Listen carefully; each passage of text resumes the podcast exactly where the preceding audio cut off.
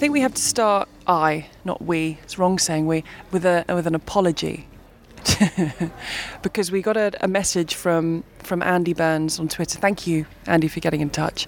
Who is enjoying the podcast, which is brilliant. Apart from the continual bad mouthing of shortbread, but Mm. but I think it was only one episode. Have I done it before about shortbread? Well, we've, we've spent a lot of time talking about snacks, so I'm sure it got in there somehow. No, I think it's, it's been twice. It's been referred to twice. Has it? Yeah. Uh, Hashtag give shortbread a chance. Yeah, I I would second that. Give shortbread, give my shortbread a chance. Remember? Well, if I actually saw your shortbread, I'd give it a chance. I can't give something a chance that I don't actually know exists. Yes. Well, I haven't quite had time yet. We've been very busy around the place. Paris has been on. Milan is kicking off. I'm hopeful that I will be able to squeeze an hour of baking in tomorrow. And you've promised me, because the thing I have against shortbread, and then I'm going to stop talking about shortbread, is it's dry and crumbly. That seems Mm. to be the. Sh- but isn't that shortbread? Isn't that what It it's meant to be? Well, kind of, but mine's not overly dry or overly crumbly. And it's legendary. It's legendary. It's not my recipe. It's, it's it's nothing to do with me. I just bake it. It's mysteriously legendary. Yeah. So we are. So Andy, I'm, I'm going to give shortbread a chance. Naomi's going to put some together. We're going to take a photo of it to show you that it's it's been done. Okay. Now the pressure's a little bit on. I've we will try it. good. They're And- normally quite rustic looking.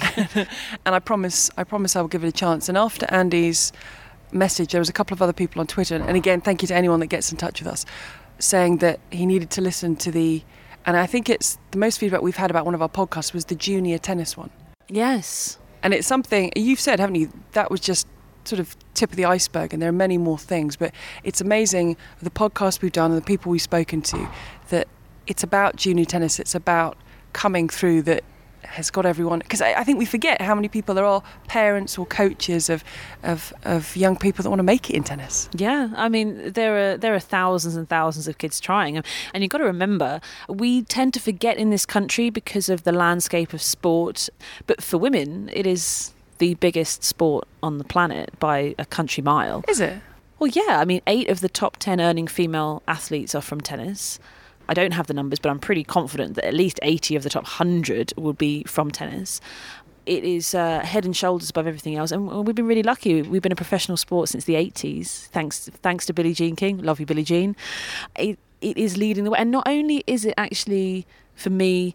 Not only is it the biggest sport that you can be involved in, and, and every five year old sporty girl should have the chance to try tennis just to see if they like it. You know, they might want to play something else, that's fine. But in this country, it's not necessarily treated as the biggest sport. Like football is for men and for boys, that's how tennis should be for girls in terms do you think it'll ever get that way can you ever see because there is there is money around in tennis i know not everywhere and it's still very expensive but do you ever see a time when tennis maybe especially for women for girls is put in that spotlight I really think it should be, and that's what I always campaign for and try to drive towards. But um, really, um, the attitude towards it in schools needs to change. Um, so many PE teachers. Uh, think that it's really difficult to teach and think that you can't have lots of kids on one court and that space is an issue and all this sort of stuff. And all of that is not true at all, but you just need to be educated to understand how you can construct a session. And it feels uh, true because you feel if it's something like football or hockey or something, you've got a big space you can run around. Whereas tennis, you've got to have the courts, you've got to have all the equipment. But I imagine at the very young age, and from what you've said and other people have said to me with very young children, you don't need all that early on. Yeah, uh, yeah, exactly. You, you don't need all of that at all.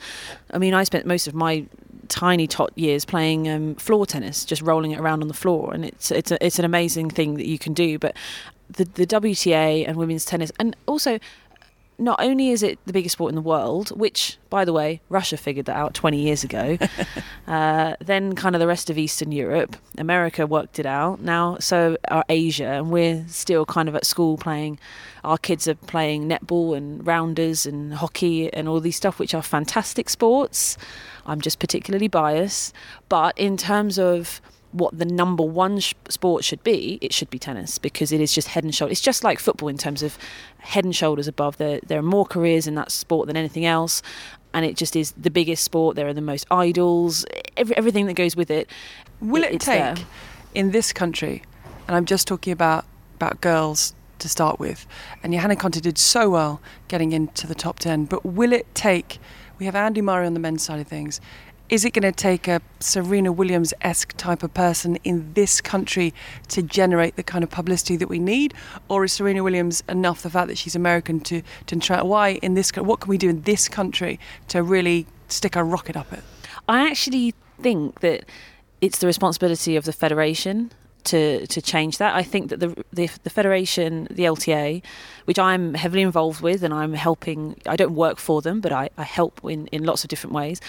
They take on responsibilities that they shouldn't necessarily take on. So in terms of the responsibility for how individual players do, but in terms of the landscape of British tennis and that it should be stronger in schools, absolutely. I think is their responsibility because if we look at, we had Andy, I say we had, hopefully we'll have him again. But right now we don't have him. But we had Andy doing incredible things, and he was the most popular sports. So we talked about this, Peter McCarthy, the last podcast, saying how incredible he was in terms of his popularity. Won sports personality three times. Everybody loved Andy Murray. He's the biggest sports star in the country, and participation went down during that time. So it's not just about the success. You can really try and kick on from the success, and and there's there are amazing programs that have been developed out of the Davis Cup win and uh, back in 2015 that I've been involved in called Tennis for Kids and and all this sort of stuff. But it, it's about using that in the right way. And yes, a British Serena would be lovely.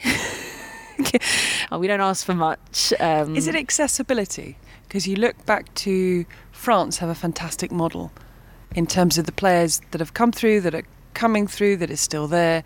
And when you speak to anyone in France, it's because wherever you go, there's a tennis court. You can find one, you can play on it, you can act. Is it about actually accessing tennis courts, or is, is that a little bit basic and it's so much more than that? I mean, there there are there are so many things really that come into it.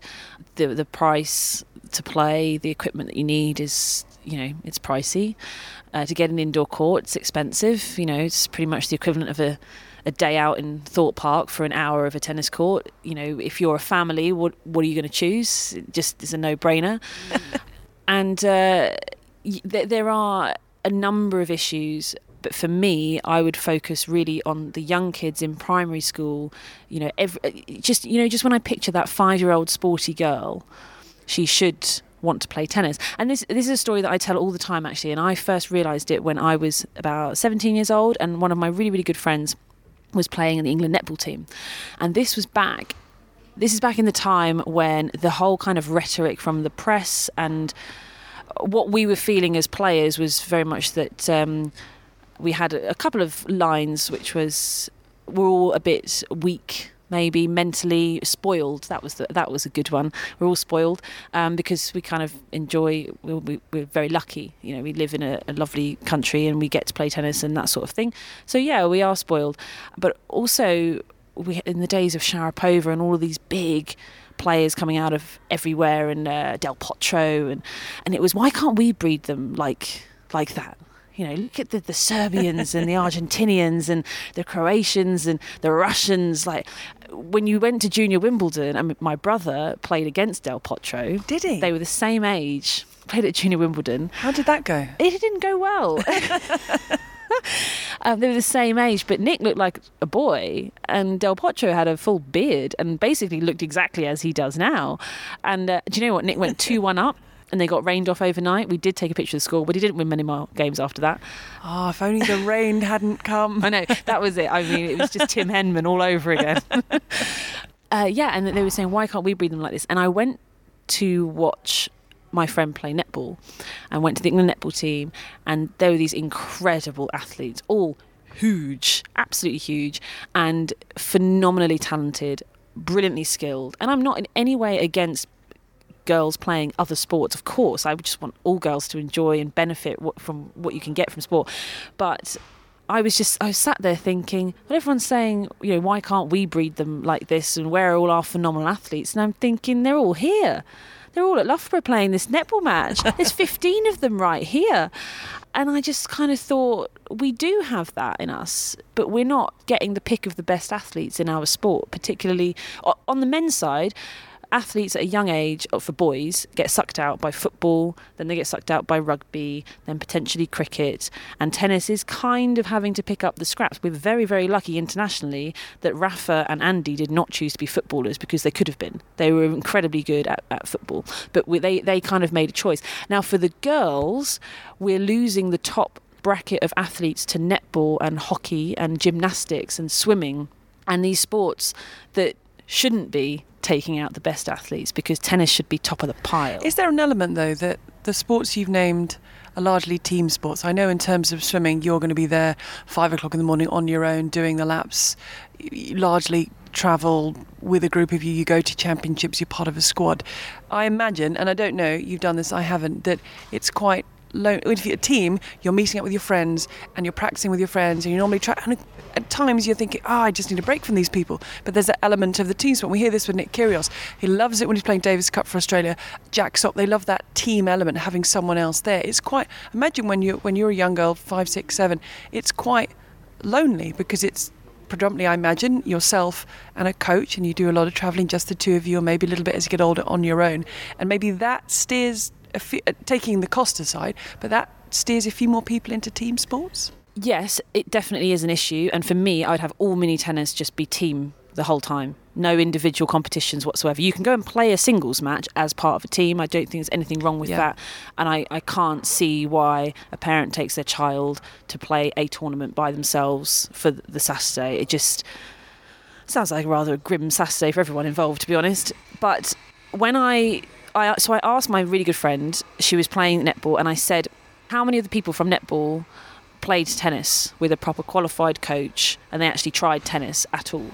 And out of all 15 of them, and these are incredible athletes, uh, it was only one, and it was her, because uh, we played tennis when we were little together. And she then chose netball, which is which is fine, but at least she had the chance to find out whether so she. why was netball. tennis not for her? What were her reasons? Oh, for for her. Um, her name is Sarah Jane, by the way. Uh, for Sarah Jane, I'm not sure really. She did. She, she it didn't fit her at all from the very beginning. She didn't like it at all. I think she struggled massively and she just was really really really good at netball we should just say people are going to hear bits and pieces it's it's milan week it's the next gen yes. atp finals it's it's day one we're recording this ahead of day one starting. So it's there's always there's always a bit more going on. They're on, still building it. We're not sure. We haven't seen the court yet. We're not sure if the court is down. We're hoping it'll all be ready in time.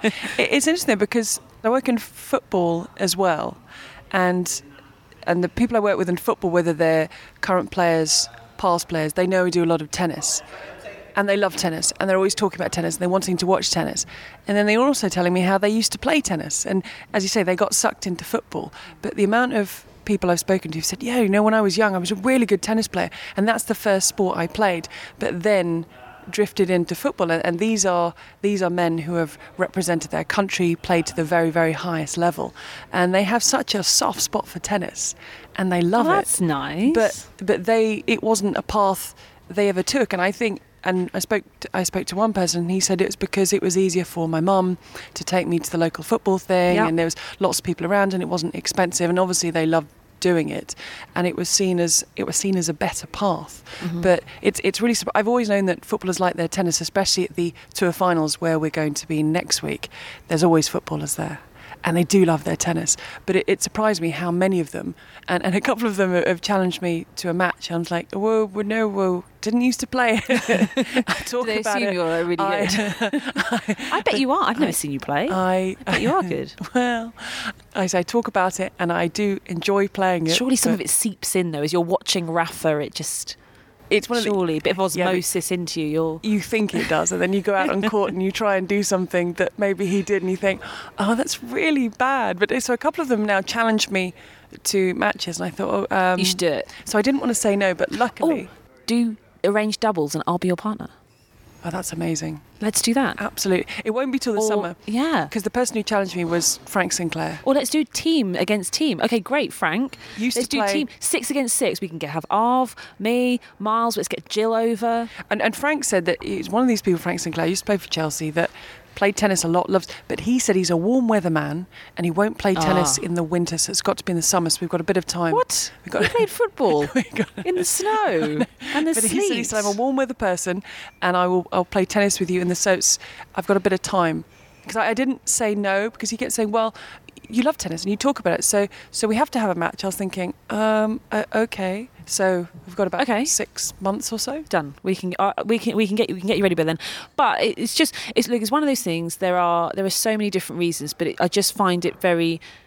Uh, people don't realise that kids in kids in Serbia, all of the girls will play tennis. It, it is treated it is treated like football is for boys here in terms of every athletic five year old boy plays football at some point before they then decide what sport they want to focus on. And with the girls, they don't all play tennis, as we see by the, the netball team I was talking about. But in places like Serbia and Russia, and, and they all understand that this is the number one way. There are 150 jobs available on the WTA tour for female athletes earning over $150,000 a year. There's no other sport like that, surely. I'm not entirely sure of the landscape of, of women's football and that sort of thing, but it's incredible. Is there any truth though? And you touched on it there, saying people assume that people in this country you have enough a nice life. Maybe you don't. You're not really. You don't have that desire as much as someone from. So you know, we've heard stories of was it Ana Ivanovic growing up playing tennis in a in a, a disused swimming pool because mm-hmm. that's all she could find. And and I think it's too strong to say a way out. Maybe for some people that is the case, but they see it as a way of travelling and making the money, whereas perhaps people in this country are a little bit more comfortable. I'm not saying everyone is, so there isn't that drive and desire. Maybe where for someone who did grow up playing tennis in a disused swimming pool, there is a little bit more of, of that hunger because they can see what is possible from where they started. Yeah, this this Or as is I that say, too much of a cliche? Because that's No, something that people. It's a it's a bit of a cliche, and it's a bit it's something that I've heard so many times. You know, weak British tennis players, whatever, spoiled British tennis players, whatever it may be, um, and I don't really buy into it. You know, Federer's come from a very privileged background. So has Rafa Nadal, and Andy Murray wasn't necessarily well off, but he you know he didn't come from a, an awful background and you know, okay, you have Serena and Venus. They came from Detroit in different backgrounds, but it absolutely does not determine how good you are. It just means that I think if you come from areas where life is really tough and as you say, it's not necessarily a way out. It's just it's an obvious thing to do. Whereas for us or anybody that comes from, because it can be from any country, you can come from a privileged background. Anybody who comes from a privileged background has to be a choice. Actually, you don't just make that choice on one day. You have to make that choice every day to do the right thing every day, to get up and do the extra rep. You have to make the choice to to go to train and that it is the right thing. Uh, and I'm a very big believer in that. In that you make a choice of I want to be a tennis player, but you have to make that choice every day because you could be doing something else. Whereas if you do come from somewhere where there are limited opportunities, that something else isn't is it's not there. But Federer made his choice every day, and so has Nadal, and there have been many Australian players and American players, and it, it does not determine uh, who is a good player or not. It just means you have you have to work with them differently. Now, when I was back playing as a junior, the theme was kind of because of the weak sport British tennis players, they decided to go down the road of ah.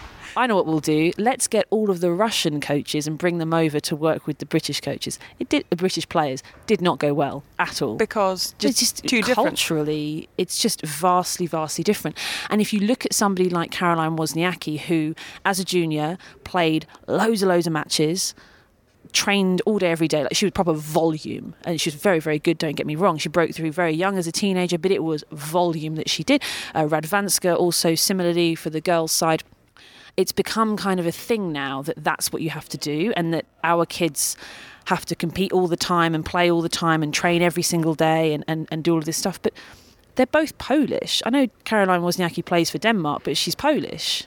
It's a very different culture. It's a very different. It's not a- a different work ethic. It's a different approach to working, to how British children will will operate in, in in that sort of thing. So it's just it's a very you can't pick it up and and shove it in, in Britain and expect it to work. They go to British schools where they're dealt with very differently, and they have British parents who deal with things very differently, um, and you have to work with that. So I try and look at America and Australia, kind of similar cultures, but we have a really big difference between American culture, Australian culture, and our culture.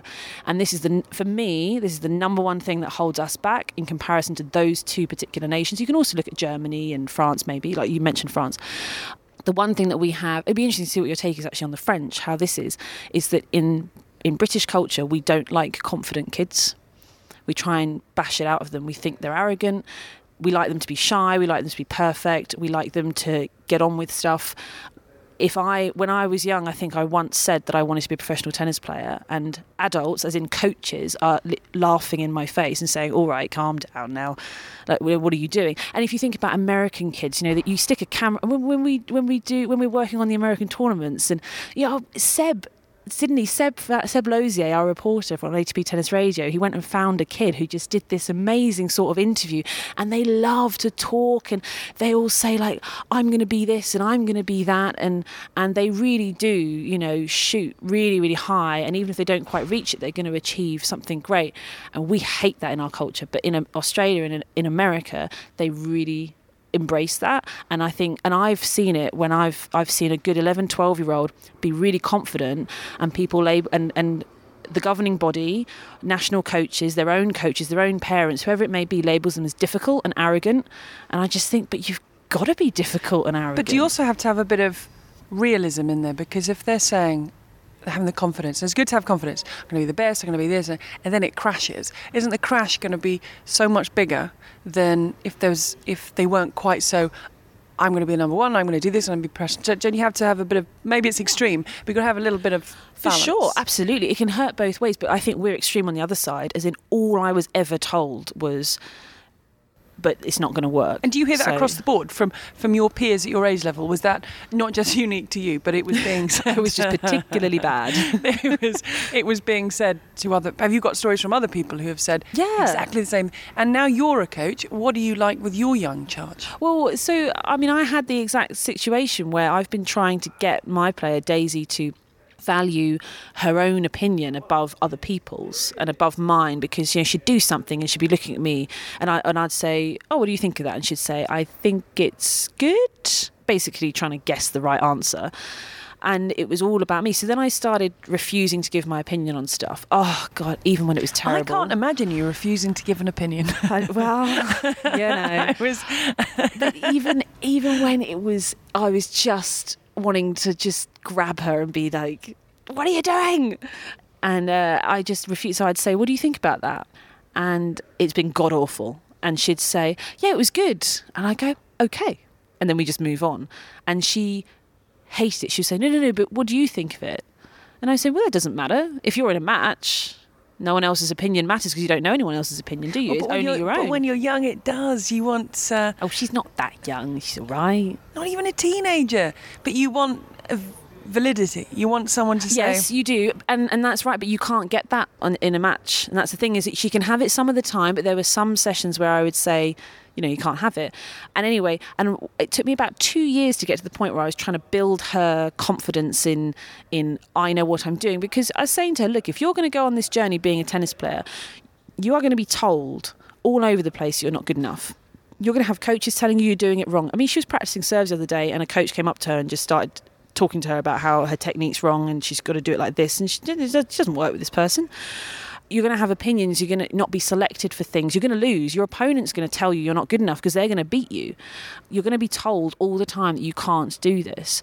If you really want to do it, then you've got to know yourself and know what you believe in. And it's an incredibly difficult thing in this country. As I say, American kids tend to be a lot better with it. So do Australian kids.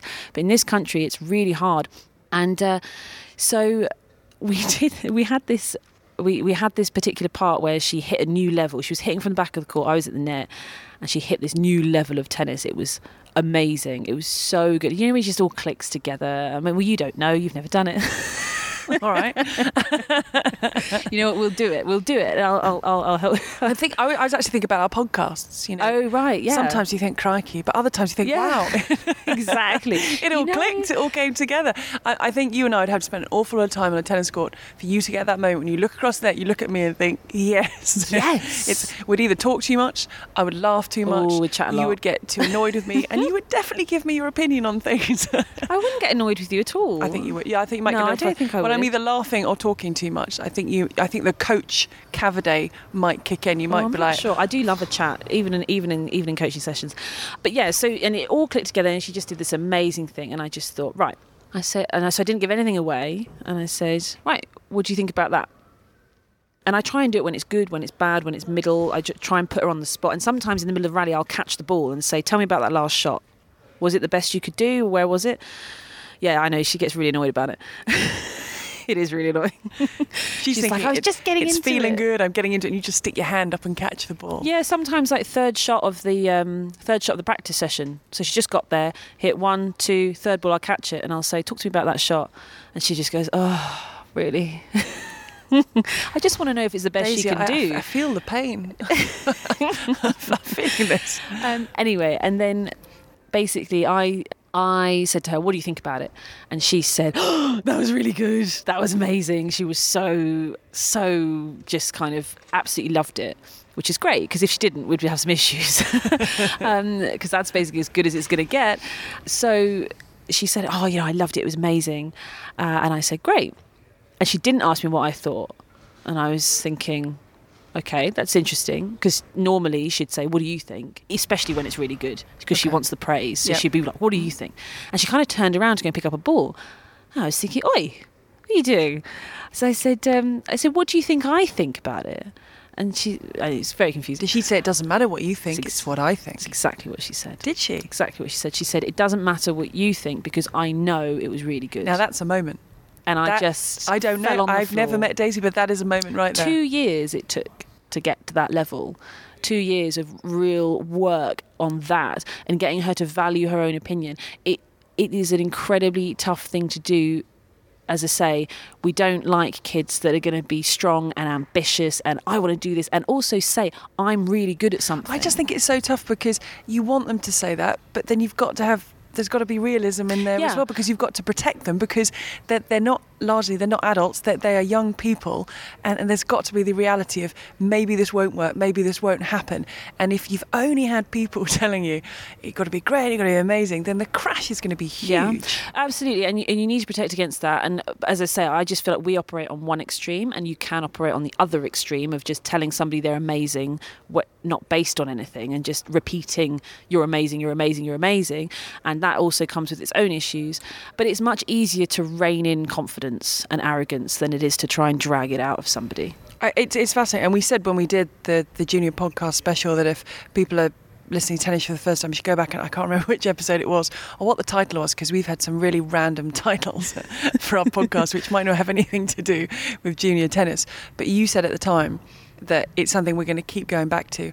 And it is interesting that a large amount of the feedback, it's either dogs that we're followed by on Instagram. Oh, I got to talk about that. People talk, oh, by the way, a cat is now following us on Instagram, or dog. Sven loves cats. I bet he does. Or dog questions, but it's it's the episode about junior tennis. Do you say you have a dog? You have a dog? What? Oh no, I just I had a tweet from Brett, and um, I'm sorry, Brett. Is Brett a dog or a person? Uh, well, Brett has a picture of a dog. Okay. Because we have Instagram accounts when it is a dog and it describes themselves, it tells you what breed this particular dog is. Right. Okay. Any Shibas on there? Like Sven? No. Ah, well, anyway, Brett, who's not a Shiba, sent me a, a tweet. I haven't responded to you, Brett. I very much apologise. I, can I apologise on her, but she does that with me with messages. I send her a message, she keeps me waiting about a day, and then says something random, and then so I apologise. I know, I feel your like Daisy, Brett. I feel your pain. A bit harsh, but all right, it's fine. He says, "Hi Naomi, how's Sven?" and then gives me my own, or gives Sven his own hashtag of hashtag Sven, hashtag Sven's segment. How is Sven? Well, he's great, very cute. Is that is that the He's segment? good. Um, Is that it? That's the segment. I know, we, we were kind of promising a Sven segment, and I think Brett got quite excited about it, and then we uh, we never So that's why he's got in touch, and then you've ignored him by not replying to his message. So the brief Sven segment is Yep. training is going on continuously. He it's his birthday. When 11th of November. soon? Soon, yes. What I do you know. uh, party? Well, maybe uh, he Because has you know, in New York they have dog parties, and my mum went to visit a friend. not there. actual. Yeah, yeah. My mum went to visit a friend there, and her friend said, "I've I've just got to go to this bar- party. Can you pop in with me?" So mum thought, "Fine, you know, it's a party of someone."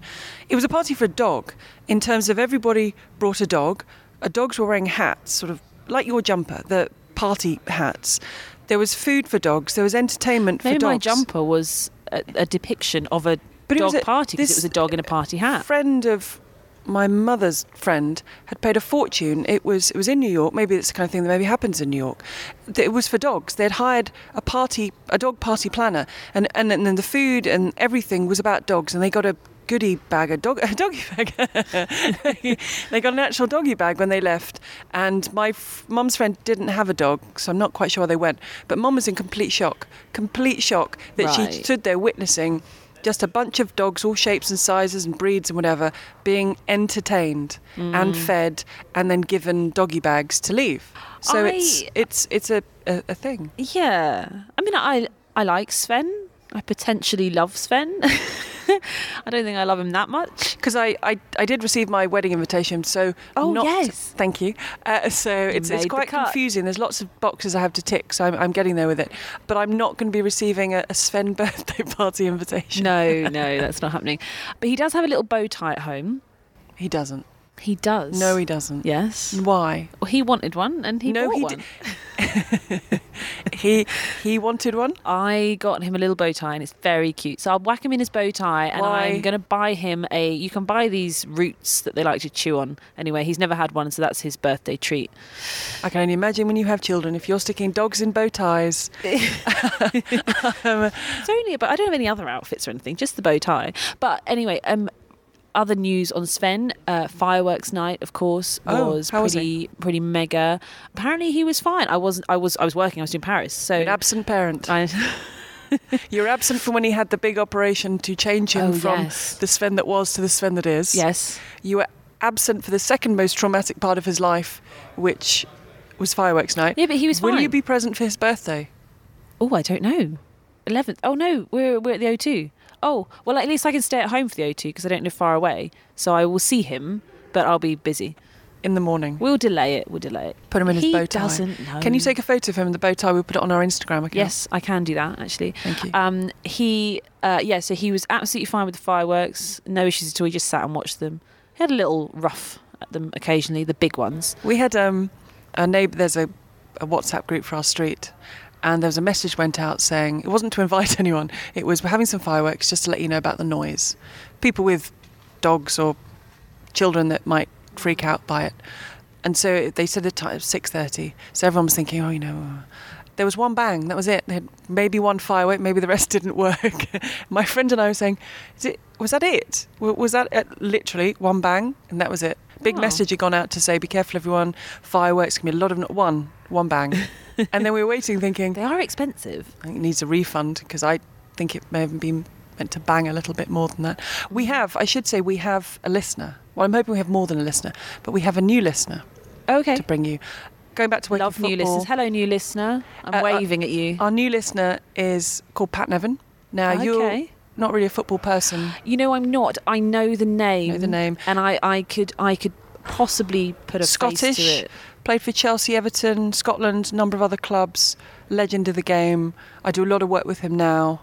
We're working together this week You've got all your celebrity friends on the Europa League. But Pat, we'd been talking about it, and Pat said he was he's starting to do a football podcast, and he said, um, "Oh, I'd love to listen." And you know how many people say they'd love to listen, they don't. Yeah, almost everybody. My family know. included. so I sent him a link, and I thought nothing of it. I thought Pat's is the busiest person I know, so I thought not going to listen, but that's lovely. Took an interest. Then we were working together a couple of weeks ago, and he came in. He said, "I've been listening to tennis," and still I was I was like, "No, he's just being nice now." Um, he said, I really enjoy it. And he hadn't really said anything to make me think he'd listen. He said, I, I like listening to you and Naomi. It's very nice. And the tennis. And I thought, I need, I need more than this. And then suddenly he started pointing and laughing.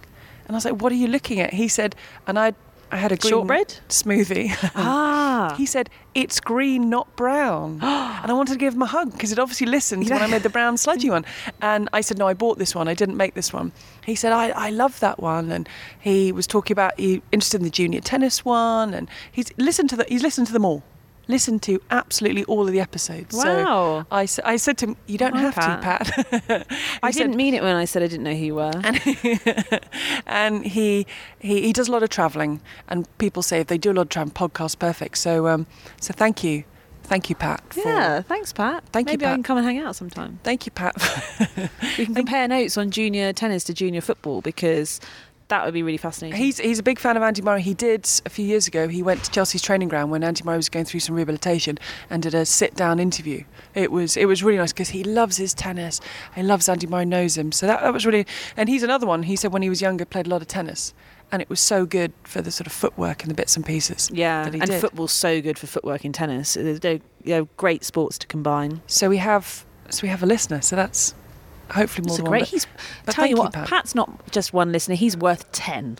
So maybe if you make some shortbread, Yes. I can get them to Pat because I'm working with him this week. okay.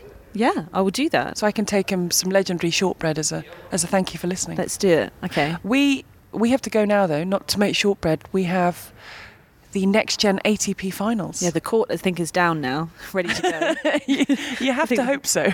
I once turned up to a tournament, uh, to a WTA event, a tour event in India, and we turned up two days before the event started, and the court wasn't laid yet. At all. yeah. Wow. Well, they were in the middle of doing it. but they got it. It was all fine. There weren't. oh yeah, it was fine. It just meant that we couldn't really practice much. Oh. Um, but anyway, but it no such troubles. No, every, everything's ready. Everything, everything's, everything's set to go. You can hear commentary on ATP Tennis Radio. Naomi, you're in. You're in pretty much for the week. Yeah, I think I think I have one day off. Oh yes, one day off where I'm going to bake my shortbread. You're gonna bake your shortbread. I'm gonna miss your shortbread. Oh no! I Let's just suddenly thought. let's speak to Big Boss producer. Okay, we'll have and to. uh, rejig the schedule. We'll have to sort this, out. or if it can keep, because we're going to be reunited after today at the O2 on Sunday. You know what? I'll make two batches. Wow. Let's do that.